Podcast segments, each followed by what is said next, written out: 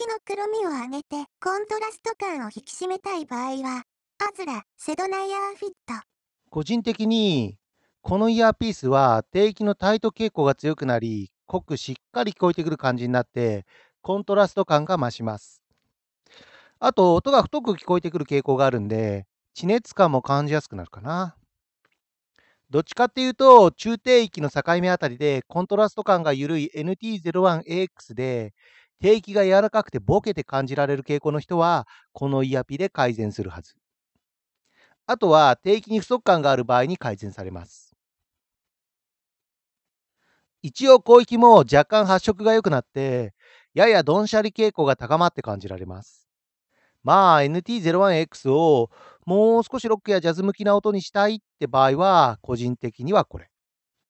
エレキギターの聞こえも良くなる感じだしね。